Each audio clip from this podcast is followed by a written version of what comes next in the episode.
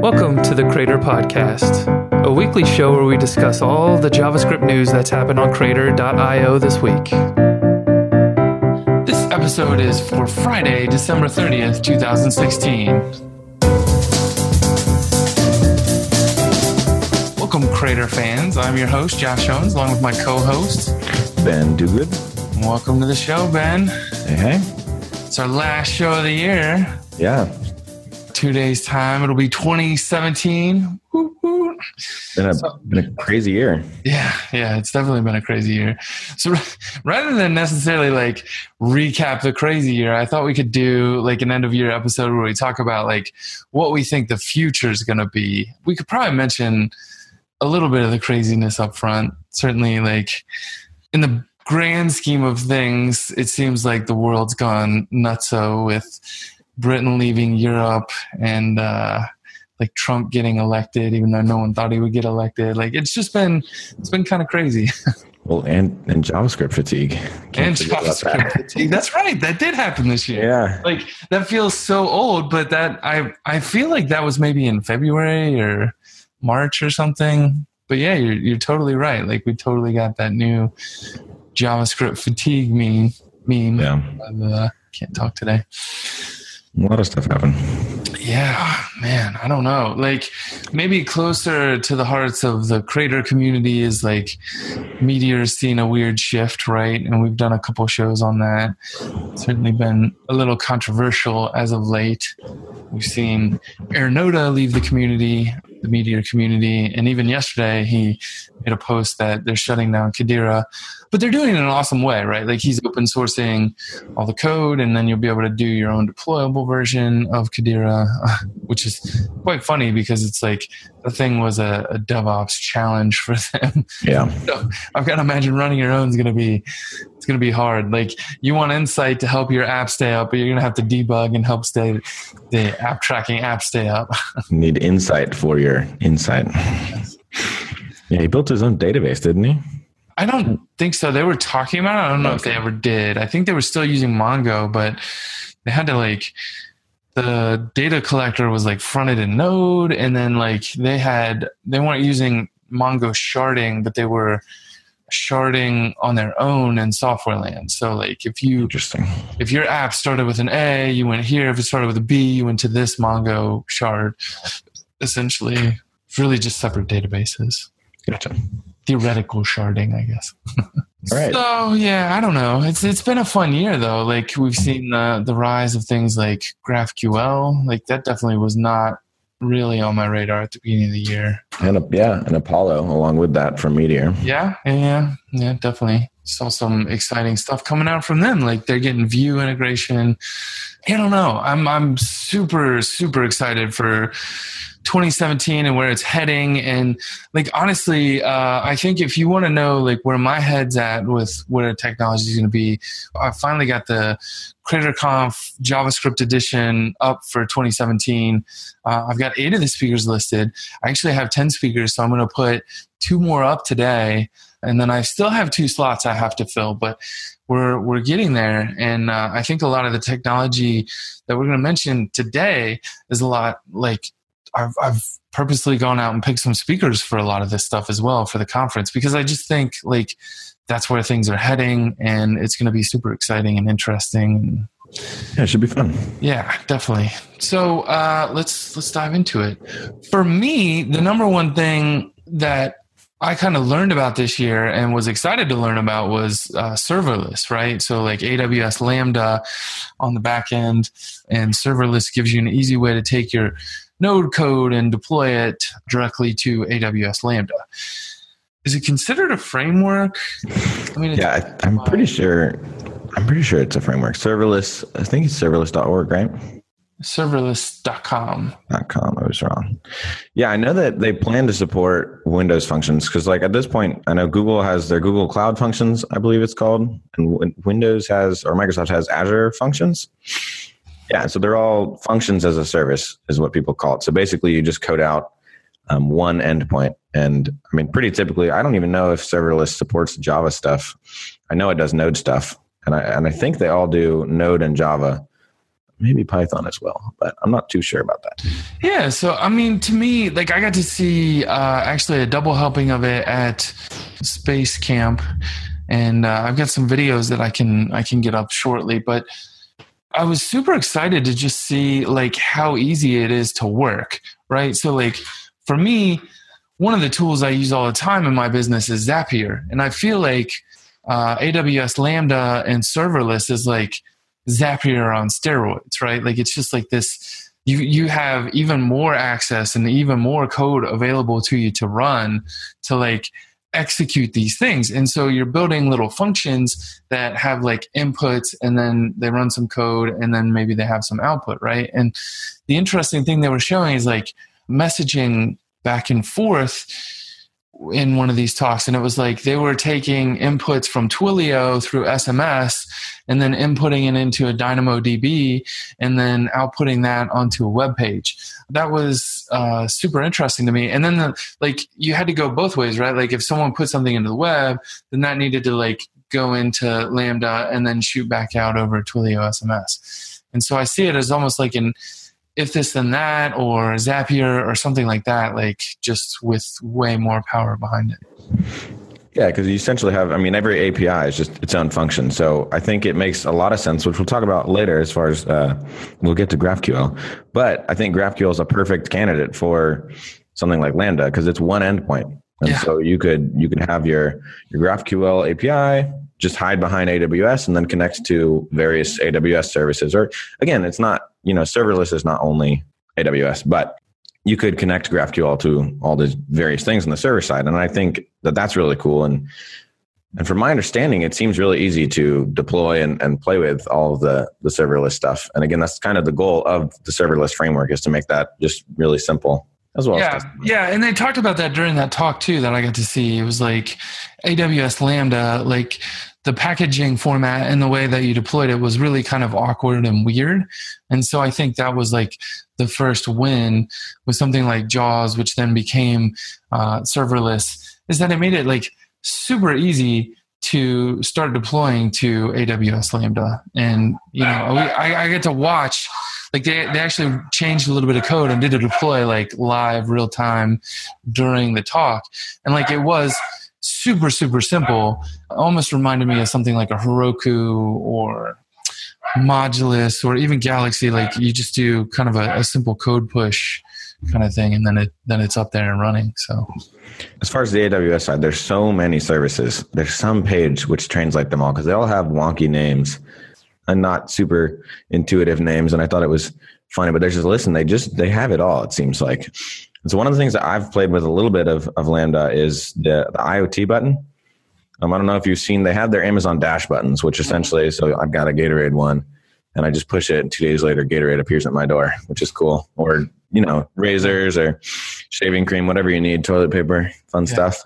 But they have the same button, only it's programmable. So it hits some AWS Lambda API and then you could do whatever you want. So think that's pretty interesting for for prototyping some ideas and stuff. So oh yeah, definitely. And I think you know in this this day and age, like it's super cheap to deploy to Lambda, right? Like they give you a ton of credit up front, and like you really have to, I think, have something popular to drive it over the limits of what you get up front. And the interesting thing to me is in the day and age of like the Echo Dot or the you know the Big Echo or Google Home or anything like that. Like we now need ways to have functional APIs that can like respond to incoming requests from things like Alexa and then respond to it with the kind of information that you want. I saw an example. Someone got uh, a Google Home and they wanted to be able to say like you know they have three kids and like all three kids have to do the dishes and they want to have a rotation. And so he just wants to be able to say like whose turn is it? And then say they just did their turn. And so then it like rotates through. This is another example of like it's just going to be super easy to just write some scripts and deploy it to something like aws lambda and get it all working with with echo or google home. And that's that's super exciting yeah, it's just cool. So it as far as the the cost aspect of, of serverless, I guess we should we should probably should have started with a little bit of how it works. But uh essentially, you know, AWS, they have all these web servers and everything, and they just take the unused cycles, and that's how they're able to process your your Lambda requests just super fast. So you want them to be really fast, and then they're just super cheap. So I know at one point I was listening to CodePen's podcast, um, and they were talking about they converted a lot of their their stuff to use Lambda instead, as far as like transpiling code, you know, less Sass, Babel, that mm-hmm. type of stuff. And for almost all of them, the the costs went way down. Mm-hmm. Um, so I don't know. It's pretty cool, and I think, yeah, I think in 2017 a lot more exploration and you know serverless stuff will be done. It's exciting. Yeah, I think it's it's gonna super explode on the scene this year and become a pretty major thing. And you're right. Like I think it's the comparison that you're you're going from paying eh, if you think way back in the old days, you had to buy a server and put it in a rack and like connected the internet, and that's how you got servers going. And then we started to get into the cloud, right? And that was the ability to just go hit a button on a website and it would provision you a server. And now, like we're just saying, forget all that. I just want a function to run when something gets hit. I don't care where it runs, how it runs, just get it done, right? You give me an endpoint, you run some code, it does what I need it to do, and we're done. And I'm paying you by the second for what's running, essentially. So, yeah, it's just uh, further chopping up the cost of the server, I suppose, smaller and smaller. Yes, and I think that it increases developer experience. It does. It does. Nice. Which is the second thing we're going to talk about. So there's been a ton of a ton of stuff this year. You know, we've seen the rise of Webpack kind of I guess we could say beating all the other build system or module loaders. Um, I, I would say fair, fair-ish, I guess. Yeah there's still others out there and and i think it's good that we have competition and an open source collaboration. So i don't want them to go away. Things yeah, yeah. like Rollup and Browserify would be some of the other alternatives but mm-hmm. a lot of other, other stuff has popped up so it's cool to see. But webpack is awesome. And i think they're on the third release candidate of webpack 2 mm-hmm. which i know for a while was held back by just the docs and then they released the docs site. Which i'm pretty sure it's just webpack.js.org and if you haven't seen the new docs so if you've seen the old docs and haven't checked out the new docs, go check it out because the old docs you have to be like a level 55 wizard to translate them. It's just like what was happening. The new docs are awesome. Huge shout out to Sean Larkin. If you don't follow him on Twitter, you should because he's funny and he just webpacks all the things. So it's great. Yeah, I loved it. Like I was uh, digging through Next.js stuff and like they were talking about being able to customize Webpack in there, and like he he just showed up in the comments of an issue. Like I don't I don't even think anyone summoned him. It was just like someone's talking about Webpack. Here I am.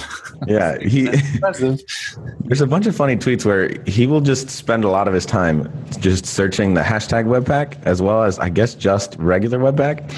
And so if anybody tweets about it, he either likes or comments it in like within like 20 minutes. Like the guy is incredible.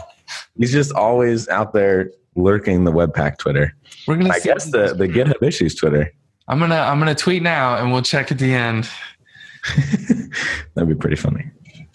Yeah, he's awesome. And so so there's other stuff as far as DevX. I think Babel, as far as transpilers, is pretty much won, and and they've done a ton of work there. I don't know. There was a, a history and state of Babel blog post the other day, and I think that some super cool stuff is coming down the pipeline. Like if you've seen the Babel preset environment where you only need to you you give it a little config like okay Chrome the last two versions, Firefox last two versions, and oh really Edge or whatever, and it'll only transpile the features that need to be transpiled.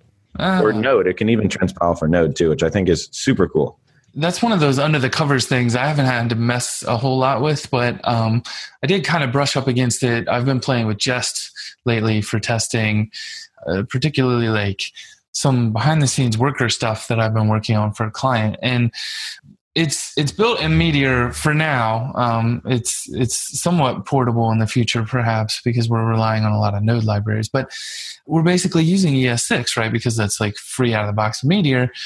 Like Jest doesn't work with Babel out of the box. Like I, I had to go put in I had to go add a couple uh, node modules to the dev dependencies and then add a Babel RC.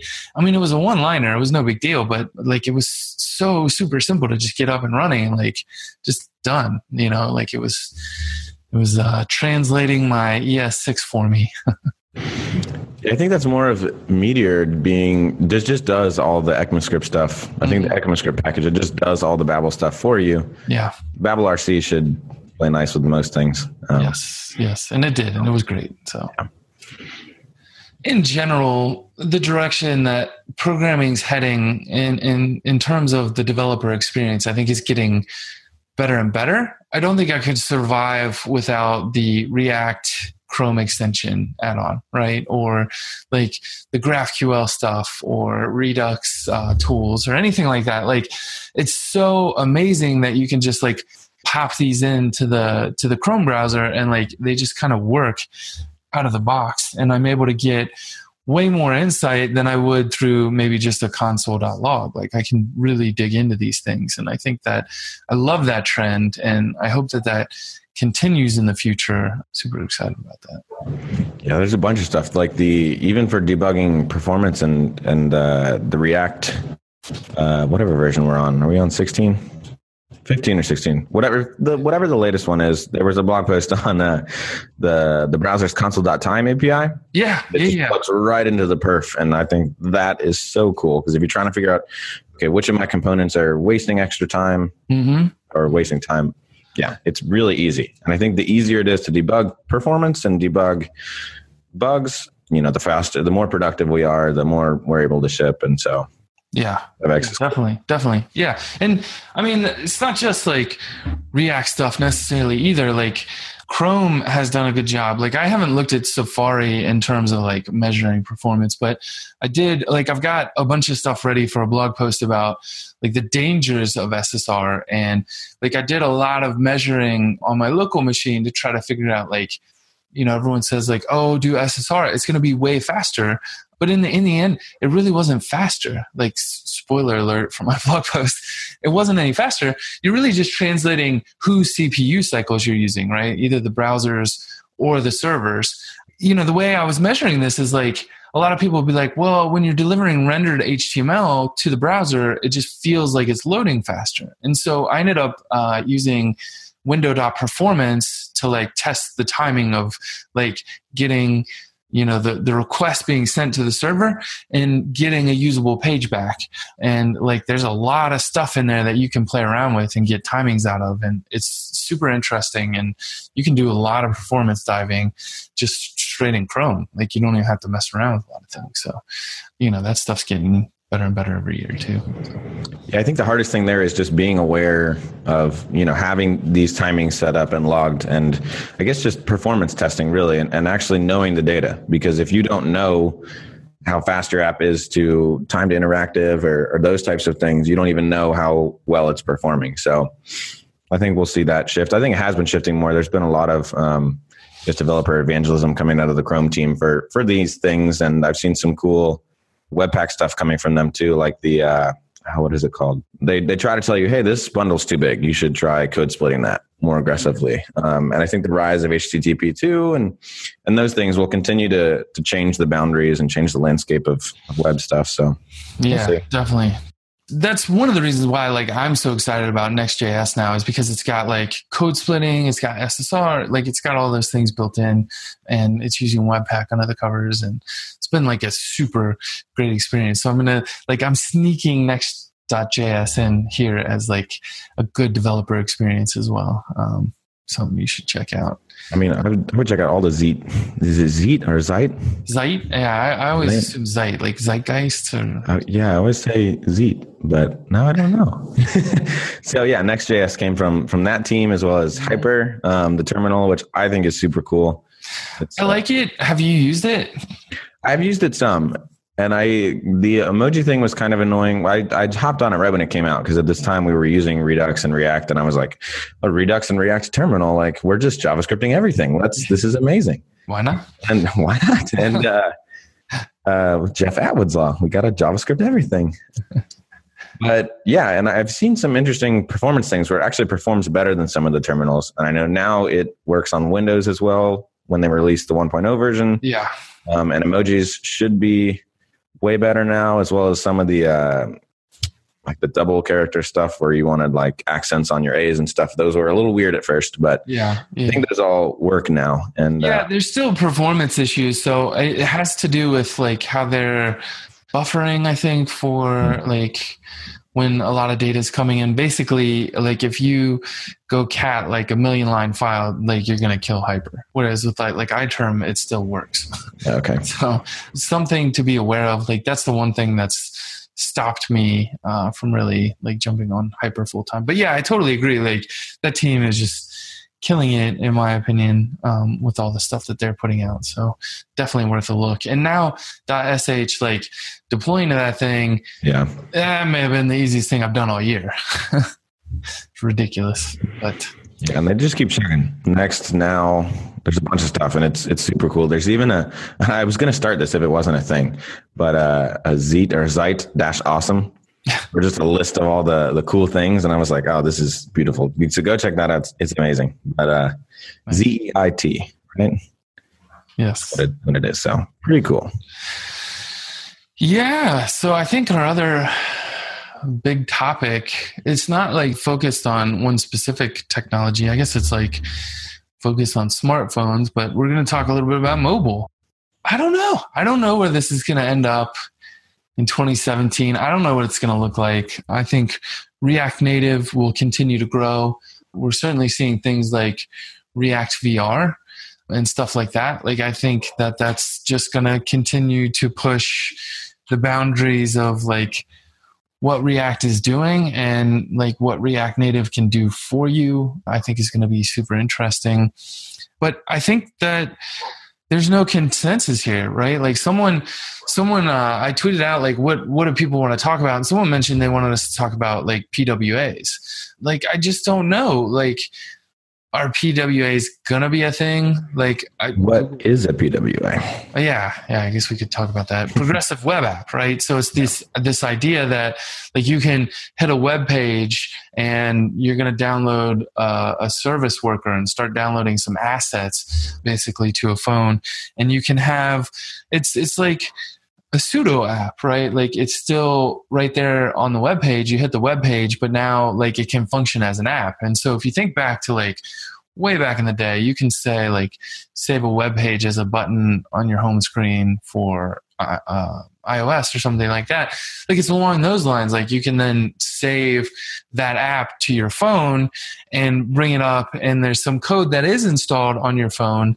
It's still like all handled. It's not done through the App Store anymore necessarily. I'm super interested in the idea. I certainly like there, there's definitely security concerns because I don't want to necessarily download and run code on my phone that's coming from someone just because I hit their website. You know, like that seems potentially dangerous.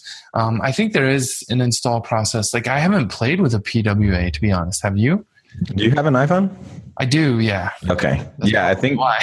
Yeah, I yeah, iOS and Safari are kind of, I think, holding that back on on the Apple side. And yeah, Safari in general, I don't I don't even know if it supports Service Worker. I know I've seen I've seen a lot of people hit on Safari for not even talking about service workers and trying to just not acknowledge them. Um, but I've seen it appear in their their plans, at least mentioned. So I don't know exactly what's happening with that. Are you checking? Can I use? Yeah, I was just it's service worker ready. It's under consideration brief positive signals in five year plan. Yeah, that's right. That's where I saw it. Yeah. I looked a little. Yeah, so I have played with uh, with PWAs in there because I have an Android phone, hmm and yeah, it, it's there's some algorithm, and I I don't know how I feel about the algorithm. I feel like it should appear the first time, but maybe the first time is annoying. So I think if you visit it, last time I I heard about the algorithm, it was like if you visit a website twice within like a two week period, the second time it'll be like it'll a little banner pops up from the bottom. It says, "Do you want to add to home screen?" No thanks, or sure. I think the only one I actually have added is is Ponyfoo. They do some some blog posts and stuff, Yeah. and uh, it basically just looks. I mean, it's just a Chrome tab, without the. I think you can specify there like a there's a JSON file or a manifest file, so you can specify some options about it as far as like the name and the icon and stuff.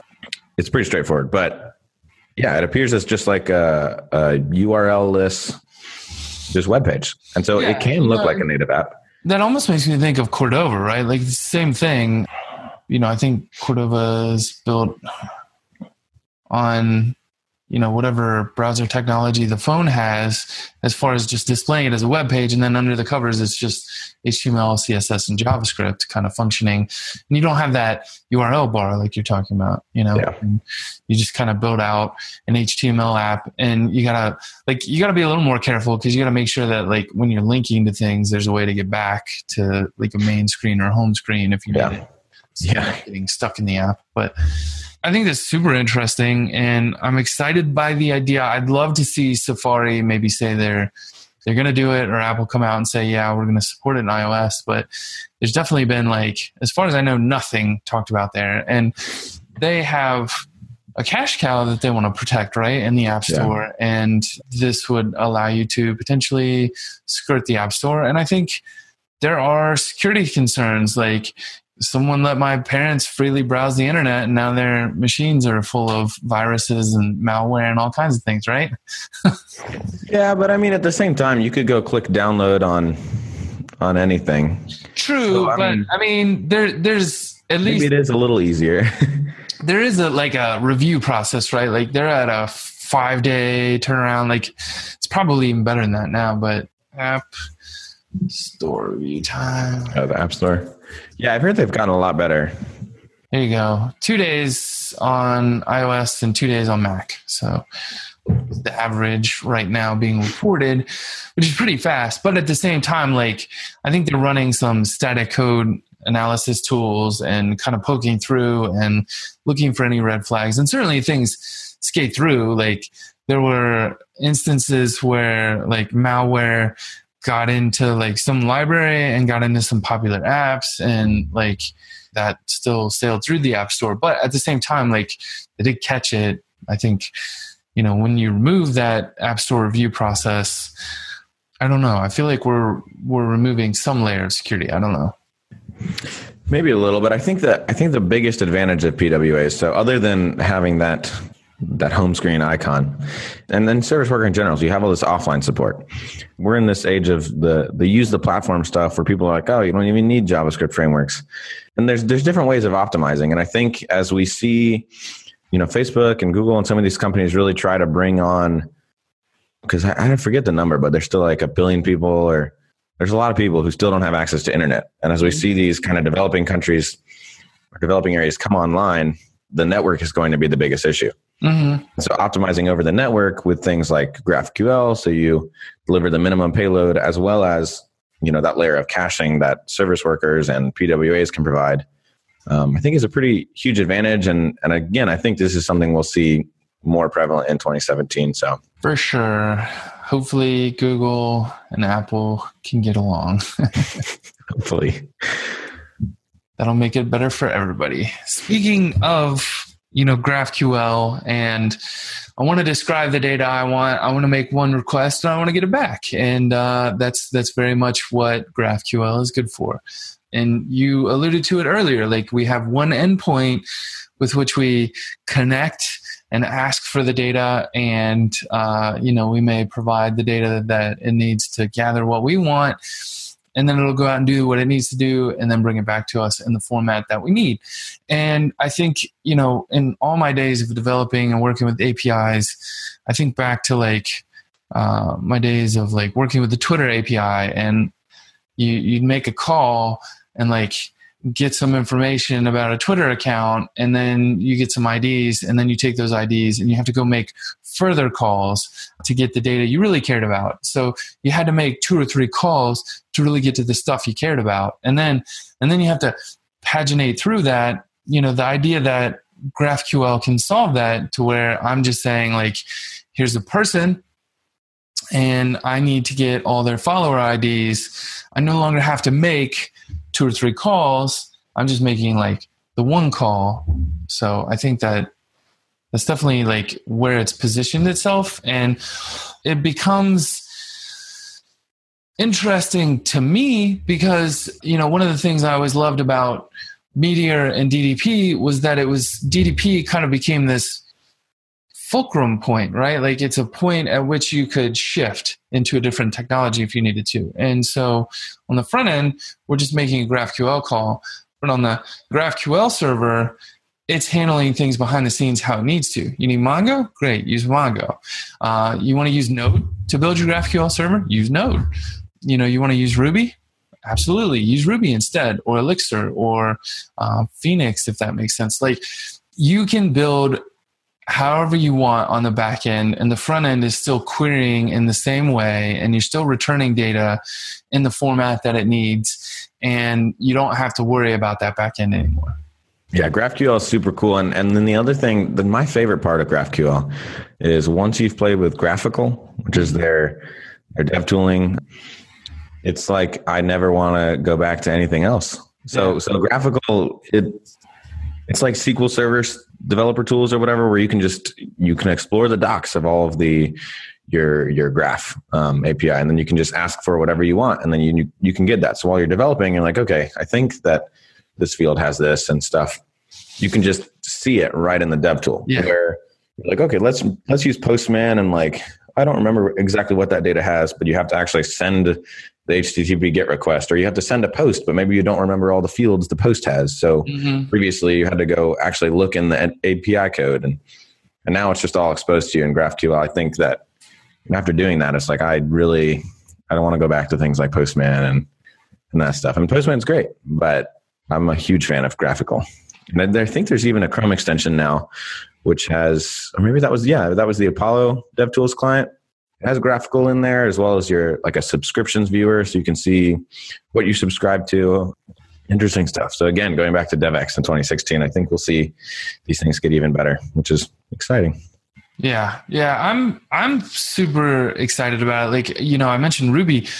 I, I, I still have like coming from Ruby, like doing nine years of work with Ruby development. Like I still have a lot of things that pop up in my feed in regards to that, and you know, I'm starting to see GraphQL get mentioned more and more in other communities. And I think that that's, you know, gonna be the strong point because, you know, there's, there's things that Node is good at and there are things that Elixir is good at. And I think that the fact that you can easily switch to Elixir when it makes sense or switch to Cassandra instead of Mongo or whatever it is you need, like to me, that is, that is a huge scaling plus side because you know I, I remember building i always talk about like working at godaddy on the the bookkeeping project and we had this terrible like AV, api development experience and like it was haphazard and scattered and you know the the javascript uh, front end team was just adding in little bits that they could like they were just rendering bits of data to json wherever they could. Like it was just scattered all over the app and like it was just a terrible experience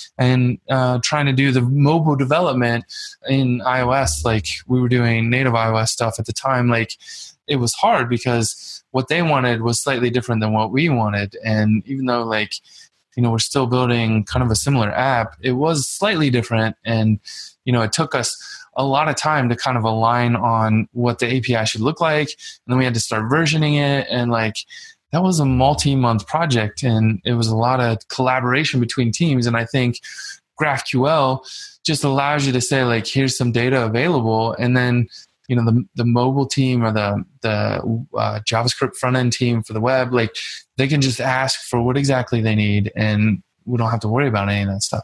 So. Yeah graphql and, and ifalcor is the is a very similar I guess library that does it does it very similarly, but I think that they both provide kind of the the cleanest abstraction or separation of actually the data itself with the client. So obviously the data and the client are tightly coupled. Like I want this view to display this data. So going back to the stuff like REST, the client has to know how the data is stored in the, the various REST API endpoints. And that's mm-hmm. that's a kind of coupling that that is not very good because it's hard to change the backend. I mean, you, you mentioned stuff like versioning.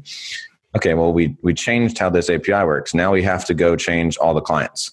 Mm-hmm. Um, and I think that gets really uncomfortable and it's just not the best developer experience. And so you go to you go to GraphQL where I mean you could do static analysis and see like okay we we want to eliminate this field in our tree or whatever. There is some coupling, but it's a lot looser in the sense where okay I want this data and, and I don't care where it comes from. So the client no longer has to know where the data comes from. Mm-hmm. It still mm-hmm. has to know the structure of the data. So I think, yeah, I think that's a really powerful paradigm. And we've seen companies like GitHub has a public GraphQL API. I think that's huge for 2016. Yeah, yeah and Shopify. Yeah. Another one. I didn't know that. Yeah, yeah. That's cool. I'm kind of excited about that. I actually have a project that I'm working on that's in working with Shopify API. So that sounds exciting. GraphQL instead. You know, if you look at the flip side, right? Like you start to look at things like what is it? Is it uh, hyper media? Steve Klabnik worked on some stuff. Anyway, there, there's this idea. I want to say talking like a different than a different protocol. Yeah, I think it's hypermedia. Um, I think API. I've seen that before. It, it, was gaining a little bit of steam here and there a while ago, but I, I don't. I could be wrong on that but anyway, like it's the idea that like you know it, it, would it would give you a list of REST endpoints and kind of describe what you could get, and like then you're able to just say like this is the data I need, and it could figure out which REST endpoint to hit. Just look, you know, for any any kind of like why GraphQL is bad type posts and start reading on that. And you'll start to see that there are people playing with other ideas around REST and extending REST. But I, I really think to me, part of this is like a mind share thing, right? And this is why I think DDP didn't make sense in the long term for Meteor is because you really have to change a lot of people's opinions about what an API should look and function like. As a small startup trying to figure out a way to bring in revenue, that's a hard job to do, right? Like that's going to be a hard task. And so like MDG shifting to GraphQL as their data layer made a lot more sense because you have a large company solving real world problems with their APIs by using GraphQL. And they're handling the part of changing people's minds, right? it's not even i don't even think it's intentional like i don't think anyone gave lee byron a mandate to say just go out there and evangelize all the time to everybody so that this can become like the future of like web api standards but it's definitely happening because they certainly have a platform where everyone's like well you know they're scaling up to a certain level. And like i certainly don't need to scale anywhere to that level but if this can help fix some of the problems i'm seeing or i might run into then it starts to become an interesting technology. And like that's to me like you're just trying to change people's opinions give your technology a try and then it becomes better for everyone that's trying it because you know we're all working together and hopefully building something great and so i think that's that's another reason why I think you should give GraphQL a look because I don't think, like, I haven't necessarily run across or heard any credible alternatives uh, that seem to help and solve a lot of the problems that are out there right now. Yeah, other than Falcor, I think Falcor and GraphQL are very similar. Well, I just I think Falcor needs more love.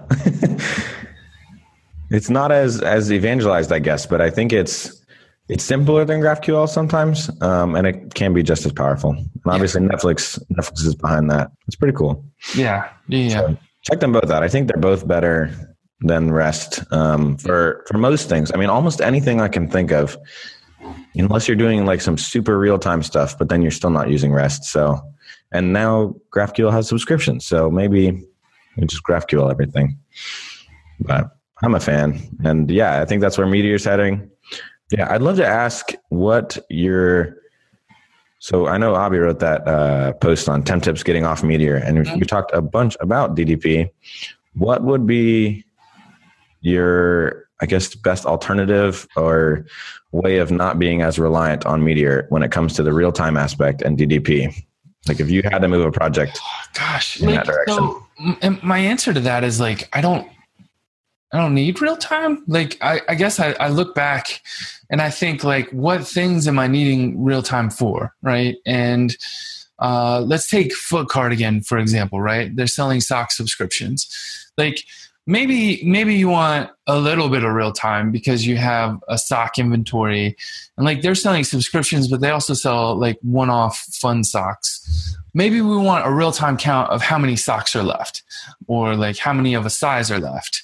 Okay like i'll just say it. Like you have like three general things. So if you've ever kind of bought into cucumber or looked at any of their stuff like you pop the y stack and you try to think about like why am I writing this feature?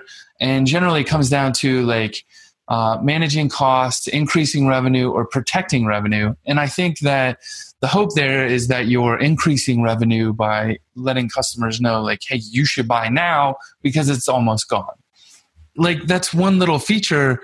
I, I think I'd almost find a different way to build it. I don't know what the alternative would be necessarily. I haven't looked very deeply, to be honest, because I just don't I don't know that it matters all that much. You know, there's there's apps that matter, like Uber for real time, or like a two way chat. But I'm not entirely sold that you need it all the time everywhere. You know, so I don't know. It's an interesting question. I, I tend to maybe rely on an outside service if I'm going to need that. Maybe you know. Yeah, yeah. I was just curious. I because I, have an app that's just a little pet app. It's, it's a little auction thing, and I I haven't put much time into it, but I, have been thinking about because I ran into just weirdness with the Meteor tool because I I mean I was on Meteor one one, and I just recently upgraded it to to one four, so we're good now. But it was just like all this weirdness was happening with one one, and I was like, it'd be nice to move this to Webpack and just play around with some stuff, but. Man, Meteor account system is so nice, as well as just the, you know, the insta real time stuff. I was like, I, I know, I know there's a, like feathers. And I could roll my own with just WebSockets, but I'm still trying to figure that out. So we'll see. Yeah, I, I think in the long term, like the Meteor development group still sees real time as something that's interesting. I do think that the GraphQL team and a, the Apollo team will figure something out, and like that'll definitely be an option down the road. And I mean, if you look at or the early days of DDP, it's pseudo real time, right? Like that's the best way we could describe it because we're not we're not getting the data updates as they change. They were doing uh, a pull and diff, so every 10 seconds they would look at the data that the server was concerned about, that the client cared about, and uh, repull it and see if anything changed. And if it did, they would feed that down the pipe. And I mean, you could certainly look at something like that. I think you're right. Feathers uh, is is maybe the most interesting there, as far as like if you do need something real time, like that is definitely a major goal. And so we're running out of time on this episode, but we did have some bonus stuff that we'll just kind of mention. Um, I think that are coming down the pipe.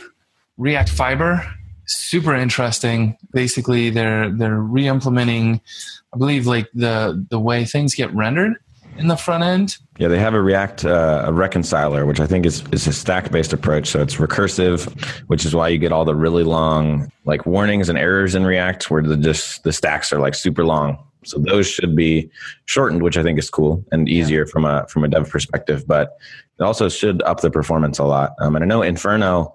I've seen people on the React team mention if they were to make React from scratch now, they would have made something very similar to Inferno. So yeah. that's another kind of React Fiber implementation. And I've seen people on the React team talk about, you know, 2017 will be the year of year of React Fiber as well as Fiber implementations. So yeah, it's really cool. Yeah. So shout out there. It looks super interesting, and they just hired the uh, one of the guys that worked uh, created Inferno. They hired on to Facebook, and I'm assuming he's going to work on the React team. So that'll be kind of interesting to see what shakes out of that.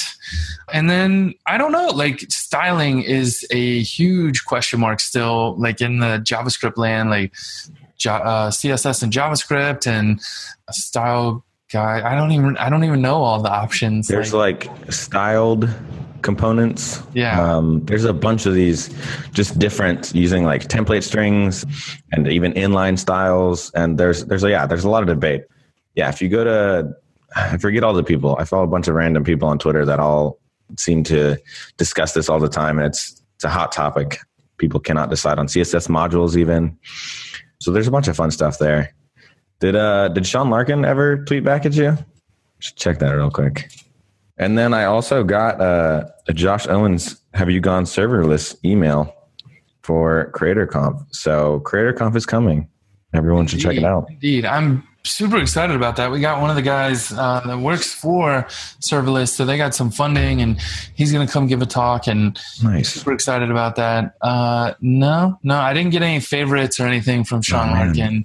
I did use the hashtag Webpack, but it could be I don't know what part of the world he's in. Maybe he's sleeping. Yeah, it could be. sleeping. It's also New Year's New Year's Eve, so Yeah, it's all good.